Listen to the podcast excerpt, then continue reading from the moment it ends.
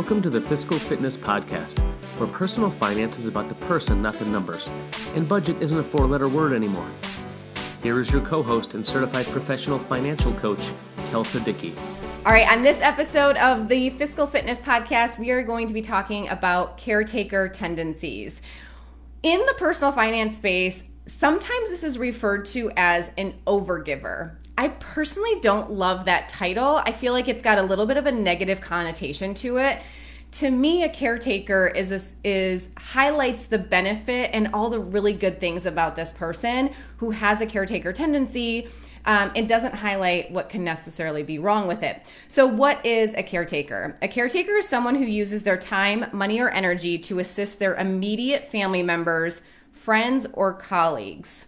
Now, that sounds lovely, right? So it's not always a problem, but when it presents as a problem is that oftentimes this can be at a sacrifice to you financially. So the first thing I want you to know is caretaker tendencies happen on a spectrum. We all have some caretaker tendencies. It's not that you're either you are one or you aren't one. That's not how this works, okay? So what does it look like? What are some of the tendencies or the behaviors or the habits you might have that would be considered caretaker tendencies? The first is if you are always coming to the need of those around you. Either you're running errands for people all the time, you're helping to fix a car or pay for a car repair, maybe you're babysitting every single weekend. These are examples of caretaker tendencies. Another example is if you are working maybe a job that you really despise and it makes you miserable, or you're working two jobs, or you're working a lot of overtime and that kind of thing so that your spouse or significant other can pursue a dream business or a hobby of their own.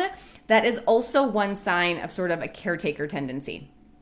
The other thing that can often happen is a caretaker will sometimes think, what would they do without me right now, though? So right when they're in this situation and they're thinking about helping, they ask this question or they have this thought of, well, they need me, or, but they need my help. And they're going to be destitute if I don't sort of come to the rescue right now, okay?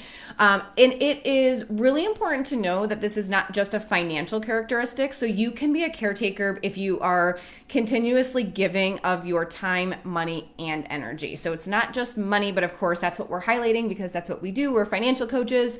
Um, so it can show up in a few different ways. And again, it doesn't mean that you are always coming to the rescue. It doesn't mean that you're always helping a family member. You can be doing this sometimes and not others, and still that is a caretaker tendency, okay? When it presents a problem, like I said, is if it is damaging or sabotaging your own financial progress. So you've got a great plan in place, but then all of a sudden someone needs you, someone in your life, maybe that's, you know, a grown daughter or son or a coworker or another family member or a really good friend. And instead of following your own plan, you sort of halt all of your own progress, maybe even go into debt yourself or dip into your own savings and that kind of thing to help that person. Now, of course, there's times where that's, you know, not a bad thing, right? So how do we know when it's a bad thing? The first thing that I want you to know that we really do at Fiscal Fitness is that we appreciate the caretaker tendency first and foremost as a strength. I believe that no matter how painful or destructive sometimes a person's relationship with money can be, especially if we're observing it from the outside and we're looking in, at the core, caretakers tend to display more compassion and empathy, and they're some of the most generous people in our world, and I think that's a beautiful thing. So I actually wrote down in my notes for this episode, without caretakers in our world, it would be an uglier, harsher place. So let's just remember that as we're working through this. This is not about halting all of your caretaker tendencies or putting a total kibosh on them. It is simply making sure we're balancing these caretaker actions with a caretaker of yourself. So c- taking care of your own finances. Another thing to keep in mind is if you know someone, so if you're listening to this episode and you know someone who is demonstrating these caretaker tendencies and it's sort of to the extreme, maybe it really is harming them financially and you can see that they're digging themselves into a hole because of it, it's really important not to judge them or make them feel judged because of it. If you do that, what typically happens with caretakers is that it leads them to continuing the behavior, but simply hiding it from you or hiding it from a coach because they feel judged. So that is the first thing that we always tell our clients when we're starting to notice some of these behaviors. The very first thing we want them to do is call us right away if they find that they're in the position to help somebody and they're thinking of doing that. And our approach will never be to tell them not to do it. It's going to be to help them troubleshoot and ask some questions, maybe come up with some brainstorming ideas on how they can help that person without it being a financial donation and that sort of thing, which we're going to talk about in just a second. So the first thing that I want you to do is ask yourself, what do you consider the purpose of money to be? This is actually a great question, whether or not you are considering yourself a bit of a caretaker or not. Uh, this is a great question that everyone should ask themselves. What do you consider the purpose of money to be? Four care caretakers typically are those that are sort of on the higher end of the spectrum of caretaking tendencies. Chances are their purpose with money is going to be something very altruistic, um, or they'll say that it should be shared with others, that money is meant to be used to take care of one another. In other words, it's usually not a purpose around accumulation. So they don't want to accumulate accumulate money, okay? And there's nothing wrong with that answer, but if you find that that's not your answer, but yet you are giving a lot of it away and taking care of others with it, then there seems to be a misalignment there between what your actions are and what you consider the purpose of your money to be. I think the goal for all clients when it comes to their caretaker tendency sort of showing up in their life is that we want to find a way and a strategy that honors their own goals and financial security and financial progress while giving, okay? I actually believe that there is absolutely a sweet spot there where you can do both. And that's what we are always trying to explore with the steps and the actions that I'm going to give you in just a second. So the first question that I want you to ask yourself after you've heard of this sweet spot is, do you even feel as if that's possible? Are you yourself open to exploring this possibility that there is a sweet spot to discover, that you can find a really well-balanced, aligned way that you give and also take care of yourself at the exact same time? And if you think that that's possible, then being open to finding it and exploring these different strategies until you find it is the answer, okay? So here are some strategies for finding that sweet spot if you are a caretaker. I want you to ask yourself how you would feel if you spent five hundred dollars on yourself, and I want you to journal that out. And then I want you to ask yourself how you would feel if you spent five hundred dollars on another person. And typically the person you want to be thinking about when you journal out this answer is the person that you are most likely to be giving money to today, okay? So if it is that really best friend or a colleague or, you know, a parent or a sibling or a grown child, if you are giving money to somebody, imagine that person and ask yourself, how do I feel when I do that? Like, what emotions come up for me? And we've seen the gamut here with these answers. So, you know, some people feel that they feel love, they feel joy, like it fills their cup, it makes them happy and satisfied and fulfilled when they do that. And other times, the other extreme of that is that sometimes people feel frustrated and they feel resentful, right? It is really important, the more you give, asking yourself with each decision how you feel when you do it, helps you to identify when are you giving out of obligation and it's actually causing you resentment, and when are you giving because it truly feels like a gift from you, okay? And simply paying attention to what patterns pop up for you is the reason you want to ask yourself that question. Um, also ask yourself, what do you gain by these behaviors or these decisions when you make them? And on the extreme end of caretaking tendencies, so those who, you know, really do go into debt to the extreme or will deplete their savings in order to help somebody else, um, some of the things we've heard are self-worth.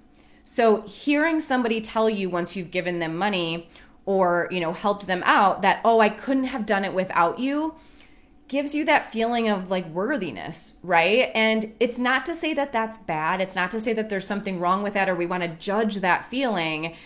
We simply want to lean into a little bit more, okay? Another thing that we see often, um, again, and this is for those extreme scenarios, and so you may know somebody who is like this in your family, um, and so you may be on the receiving end of this, which is why I wanted to talk about it, is that it comes from a place of trying to make amends. So they're overcoming something from the past that they feel guilty about. One uh, example that I can give you that we've seen a few times is um, a parent who maybe, you know, had children young or in a different financial position, and they feel as if maybe they didn't give them everything that they wanted when they were growing up, or the parent who their, you know, daughter or son had to take out student loans to go to college, and the parent still feels badly about that even after the co- child has graduated from college, has a job, is paying on them, all of that. The parent can oftentimes feel, you know, guilty about that, and that's a generational thing. There are certain generations that are going to feel that more than others. Um, the reason I just wanted to highlight that one really quickly is because if you are on the receiving end of a caretaker's tendencies, where maybe somebody is giving you things whether you ask for them or not, be aware that this might be something that they're thinking or feeling, and a dialogue with you on how you think or feel. I know for me, I had to take out student loans in college. My I was a first generation college student. I really didn't even know what I was doing when I was taking out college loans. Uh, I believe that's in my top five mistakes episode, because I really didn't question anything about how much I was taking out or anything. Um, and simply having a conversation with my parents that I don't regret that at all. I learned so much through that. I consider my college a gift. It, you know, definitely set me up in ways, and I gained so much from going away to college. I have no regrets about that, and I don't want them to feel guilty about that. Like, I'm really proud. What I gained from that experience is confidence in myself, and it gave me the gift of self-reliance, that I figured it out, I did it, I was able to do it on my own, I felt independent. It gave me so many beautiful gifts. And if I share that with my parents, maybe that helps them to shift that guilt, right? So that it's like, oh, that's my perspective on it. Their perspective maybe is that I was thinking something different, right? Like, oh, why couldn't my parents afford to put me through college like my friends, or something like that? I've never once questioned that, and it might just be really good for them to hear that. So that's why I wanted to highlight that example. Uh, sometimes the person gains attention. So if you give to another person and then that person goes and tells somebody else, right? Like, oh, this person saved me, or oh, if it wasn't for this person, I would have been in so much trouble. Um, it can give the caretaker attention, um, and again, makes them feel special and loved and appreciated and all that kind of thing. The last one, excuse me, that I just wanted to highlight really quickly is a, a bit of superiority. Um, typically where we see this show up is from a caretaker who tends to be wealthier or has seen some success in their life. So giving is not a financial hindrance to them. Um, but the reason they give is because it gives them a feeling of importance, or again, at the extreme level, dominance. And it's not harming them. So it's not a matter of whether they shouldn't or sh- should or should not do the caretaker habit financially speaking, right? It's just a matter of whether or not the energy is in alignment with the kind of energy you want to have when you are in a giving spirit, okay? So here are some steps you can take if any of these things show up for you or a loved one that you know. And I highly recommend that you ask them to join our Fiscal Fitness group, where they can watch a video of the caretaker tendencies or share this podcast episode with them. And maybe it will give them a beautiful little nudge. The first thing is to try and embrace where the desire to help comes from. Because truly, most caretakers, it is just this innate desire to help other people. And again, that is such a beautiful thing. We don't want to temper that, right? Like, we want that to stay. We want to simply add to it these strategies that allow you to take care of your own finances at the exact same time. So because though a caretaker genuinely has a desire to be helpful, we want to really evaluate if the gift is really helping or if it's enabling, okay? So is this gift truly helping the recipient? If they know that you are always there to bail them out or always there to help, are you building their own skills of self-reliance, responsibility, brainstorming, troubleshooting, problem solving, all of those things, right? Are you teaching them to fish, or are you giving them a fish is essentially the question, right? Then the next question you can ask yourself if you're in that mode where someone's asked you for help is, if I were to truly help them, what would that look like instead of giving money? Okay, so can we come up with some strategies or some ways of helping that aren't financial in nature? And then how else can we provide help without harming our own financial security? And then here are some very specific steps and exercises that you can take to help flex this muscle of um, making sure you're taking care of yourself and not coming from a place of resentment or obligation when it comes to giving. Attend a party and not be one of the helpers.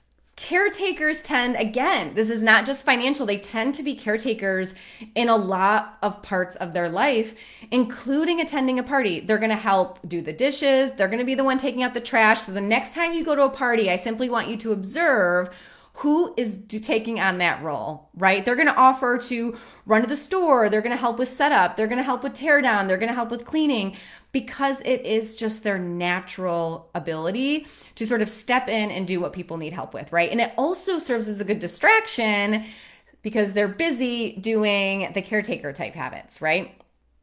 So try to attend a party and not be the helper. That is a really good challenge for a lot of caretakers. Be in a relationship, especially a friendship, without being needed. A lot of the times caretakers tend to be the one who's like helping and coaching and giving advice and there to like talk a friend off the ledge. And very rarely do they have the opposite type of friendship with somebody where they are the one that's able to call and, you know, have an ear to cry on or a shoulder to cry on and that sort of thing. So you don't have to flip it entirely, so you don't have to go from one extreme to the other, but simply try to be in a friendship or relationship that is more even, okay? So that's usually a first baby step is, you know, if there's a spectrum here, where on this end over here, you are, um, you know, always coming to the rescue, always helping, always on the giving side of the friendship.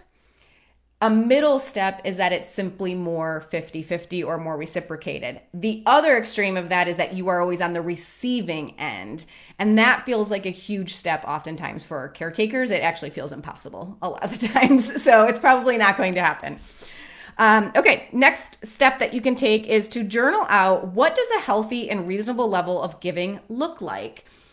Again, we're not trying to halt it entirely. We're simply trying to create a bit of a better balance. And if we can identify what does it look like to do it in a really positive way, in a very healthy way, then we can start putting changes in place that get you a little closer to that. And it also helps with visualizing it. Like, that's what I want this to look like. That's what I want this to feel like when I do it.